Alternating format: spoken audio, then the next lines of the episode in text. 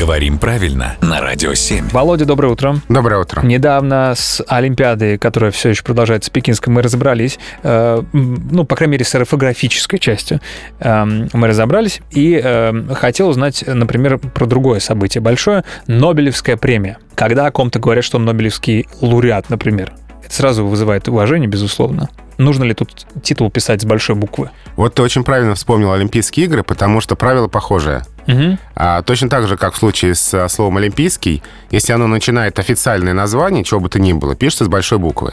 Ну, там Олимпийские игры, Олимпийский комитет и так далее. Давай с Нобелевским возьмем примеры. Да, а вот с Нобелевской такая же ситуация. Если это первое слово в названии, например, Нобелевская премия, Да. название премии, Нобелевский комитет, название организации, Нобелевский фонд, тут большая буква. Да. А если Нобелевский лауреат, это уже не название чего бы то ни было. Тут буква маленькая. Точно так же, как олимпийский чемпион, например. Вот это прям удобно запомнить. э, Очень похожая ситуация. При том, что мы э, питаем большое уважение и к олимпийскому чемпиону, и к Нобелевскому лауреату, пишем мы их с маленькой буквы. Да. Есть Потому что не всегда большая буква это признак уважения, а маленькая буква признак неуважения. Это все-таки орфография.